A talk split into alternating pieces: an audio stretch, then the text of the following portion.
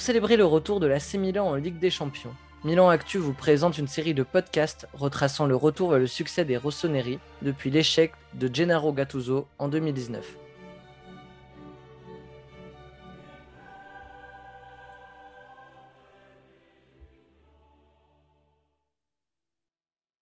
Promu de l'équipe Primavera à l'équipe première, le coach italien, légende du club Gennaro Gattuso, prend les rênes d'une équipe en demi-teinte. Tactiquement parlant, il choisit d'évoluer en 4-3-3 sur le terrain et voilà ce que ça donne. En possession du ballon, l'équipe joue, se projette vite vers l'avant, avec une phase de construction plus rapide et plus fluide. Sur le plan défensif, un pressing à la perte est mis en place pour aboutir sur une récupération bien plus haute du ballon. Le milieu est constitué d'un bon récupérateur, d'un milieu box-to-box, d'un joueur plus doué techniquement derrière deux ailiers intérieurs et un pur buteur en pointe. Au mois d'octobre 2019, période difficile pour le club, Gattuso avait déclaré Je suis très préoccupé par la mentalité de l'équipe. Nous sommes fragiles et nous avons peur. Et effectivement, Milan était fragile à cette époque.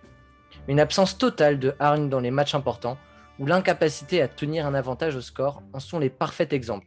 Sans parler des cadres en perdition, à l'instar d'un Leonardo Bonucci, complètement à côté de ses crampons. La montagne de travail pour Gattuso passe aussi par du coaching mental. Des joueurs comme Castillero, Chanaloglu ou Bakayoko sont revenus à leur meilleur niveau grâce à lui. Pour le Français qui arrive en prêt de Chelsea, la recette est simple. Gattuso aime ses joueurs et il leur transmet cet amour. Le jeune espoir David et Calabria évoque avec affection un homme qui lui a beaucoup donné en tant que footballeur, mais aussi en tant qu'homme. Un lien solide s'est donc tissé entre Rino et son groupe. Gattuso mise énormément sur cette émotion pour créer une spirale positive au sein de son équipe. Sur son mandat, Gennaro Gattuso s'est rapproché de la figure de manager plus que celle d'entraîneur. Tout en s'inspirant de son passé de joueur, notamment pour inculquer la culture de la gagne à son groupe, il comble sa faible expérience d'entraîneur en mettant ses joueurs dans les meilleures dispositions possibles. Une méthode qui porte ses fruits, mais reste grandement conditionnée par le mental de ses joueurs, condition sine qua non de leur performance. Un aspect humain, parfois trop mis en avant, son discours direct et sincère en conférence de presse, restera aussi inoubliable. De la copine idéale que devrait avoir Coutrone pour être plus concentré sur le terrain au nombre de testicules que son grand-père avait, Gattuso en avait un rayon. Tout au long de cette saison 2018-2019, l'AC Milan s'est bien installé dans le top 5 de la Serie A et reste en phase avec ses objectifs finaux. Arrive alors le rush de la deuxième partie de saison, où l'AC Milan va craquer. Pourtant, le Milan avait bien débuté ce mois de février 2019 un mois à l'issue duquel les hommes de Gattuso avaient réussi à conserver sa place qualificative pour l'Europa League, en s'imposant notamment face à l'Atalanta, Empoli et Cagliari, et en concédant le nul face à l'AS Roma. Toujours engagés en Copa, ils vont faire un match nul à l'aller 0-0 face à la Lazio pour cette demi-finale avant de s'incliner au retour 1-0. Éliminé aux portes de la finale, le retour en championnat va être tout aussi difficile. Car entre cette demi-finale aller et cette demi-finale retour, il y a eu un mois de mars charnière dans l'avenir du club. Un mois durant lequel ils vont progressivement s'éloigner de la troisième place, notamment en perdant le derby face à l'Inter Milan, mais aussi le duel face à la Juventus. Une défaite évitable face à la Sampdoria dans le même mois, mais également des matchs nuls regrettables à Parme et l'Udinese compromettent fortement les espoirs de Ligue des Champions du Milan. Les objectifs fixés par les dirigeants à Gattuso s'éloignent. Avril 2019. Après cette demi-finale ratée, le 28 avril 2019, il faut revenir le couteau entre les dents en championnat. Lors de la 34e journée, le Milan se déplace pour aller affronter le Torino, aussi engagé dans cette course à l'Europe. Déjà privé de Bonaventura, blessé, Milan va perdre son capitaine sur ce match. Alessio Romagnoli est expulsé à la 82e minute, défaite 2 à 0. Une défaite qui les fait passer de la 4e à la 7e place.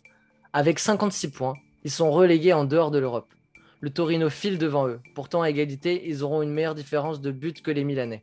Et laissent s'envoler également leurs autres concurrents. La Roma prend deux points d'avance et se positionne cinquième, tandis que l'Atalanta se positionne quatrième avec 59 points. Les victoires de la 35e et 36e journée permettent à Milan de revenir à 4 points de l'Inter 4e.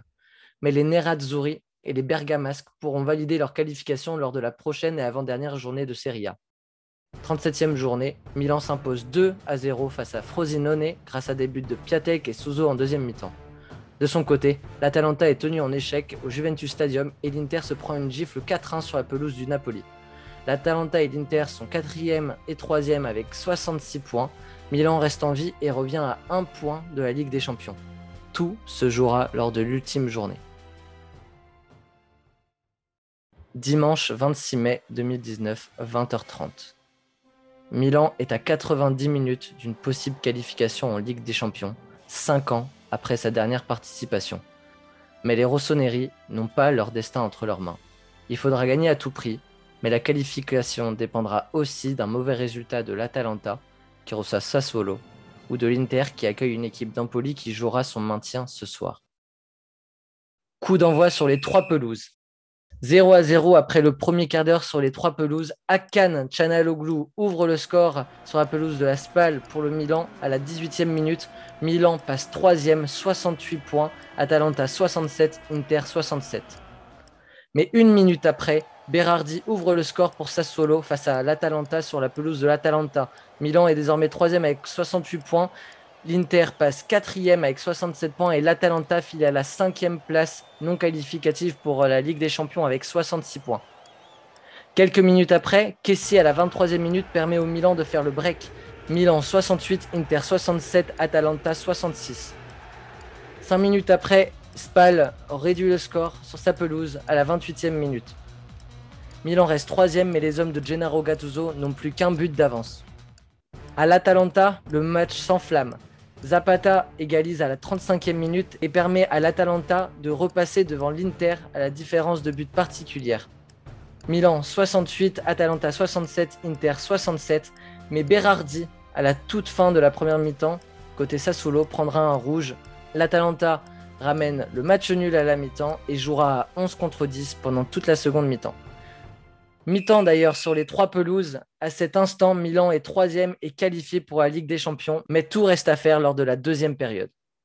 Retour des vestiaires. L'Inter marque rapidement à la 51e minute face à Empoli. L'Inter est désormais troisième avec 69 points, Milan quatrième avec 68 points, l'Atalanta est cinquième et en dehors de la Ligue des Champions avec 67 points. Mais deux minutes après, la Spal égalise face à Milan et l'Atalanta au même moment passe devant face à Sassuolo. À la 53e minute, l'Atalanta est 3 avec 69 points, l'Inter 4 avec 69 points également, et Milan file à la 5e place avec 66 points. L'Atalanta fera le break à la 65e, tandis qu'une minute après, Caissier sur penalty permettra à Milan de passer devant la Spal 3 buts à 2. Mais les hommes de Gennaro Gattuso ont encore un point de retard. Atalanta 69, Inter 69, Milan 68. Le match au Giuseppe Meazza s'emballe. Empoli à la 76e minute égalise face à l'Inter Milan et permet à l'AC Milan de passer devant l'Inter au classement. L'Atalanta a désormais 69 points, Milan 68, l'Inter 67. Mais le nul, synonyme de maintien pour Empoli, ne tiendra pas bien longtemps, puisqu'à la 81e minute, Nengolan permettra à l'Inter de passer devant au score et de compter un point de plus que l'AC Milan. Atalanta 69, Inter 69, Milan 68. Les dix dernières minutes ne changeront rien. Milan 5e file en Ligue Europa après avoir touché du doigt la qualification en Ligue des Champions.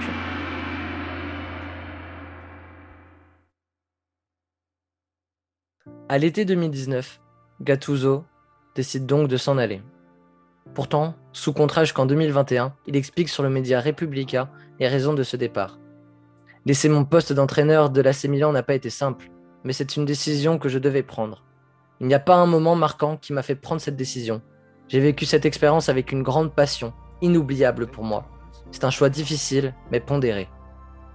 Après cette annonce, les joueurs cadres de l'AC Milan ont tenu à remercier le coach sur les réseaux sociaux. Leonardo, alors directeur sportif, est lui aussi annoncé sur le départ, notamment en raison de désaccords avec Ivan Gazidis, l'administrateur délégué. Le fonds américain Elliott, présent depuis seulement un an, se veut déjà largement remis en question. D'autant qu'en plus des problèmes sportifs, les finances douteuses de ces dernières années ne tardent pas à rattraper l'AC Milan.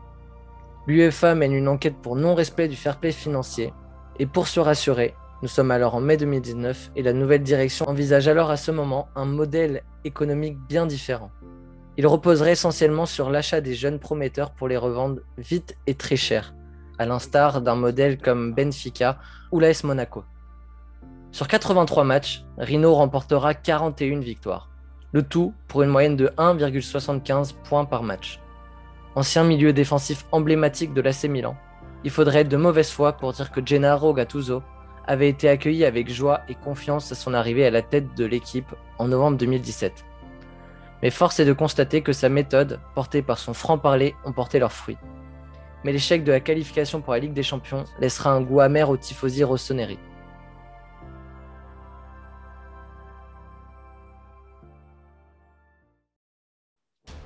Depuis le départ de Gattuso, nombreuses étaient les spéculations pour son potentiel remplaçant. Mais c'est finalement Giampaolo qui reprend cet AC Milan qui a échoué aux portes de la Ligue des Champions. C'est le tout nouveau directeur technique, Paolo Maldini, qui a propulsé l'ancien coach de la Samp numéro 1. Giampaolo arrive avec un contrat de 3 ans assorti d'un salaire de 2 millions d'euros annuels. Déjà contacté dans le passé, les dirigeants de l'époque avaient opté pour Vincenzo Montella. La tâche est aussi lourde que prometteuse pour le tacticien. Giampaolo incarnerait ce renouveau tant attendu de l'AC Milan. Il apporterait dans ses idées de jeu sa tactique de prédilection, le 4-3-1-2, 4-4-2 en losange. Il correspond pour le moment aux caractéristiques de l'équipe, et un jeu porté vers la construction et l'attaque. Suzo serait donc positionné en numéro 10, Akan en milieu récupérateur et une double pointe offensive installée. Une arrivée qui s'avérera n'être finalement qu'un feu de paille, mais pourtant toute l'Italie était unanime, voyant en Giampaolo le potentiel du nouveau Saki. N'oubliez pas de vous abonner à la chaîne YouTube de Milan Actu et activer la cloche des notifications pour être averti de la sortie du prochain épisode de ce podcast retraçant le retour vers le succès des Rossoneri depuis l'échec de Gennaro Gattuso en 2019.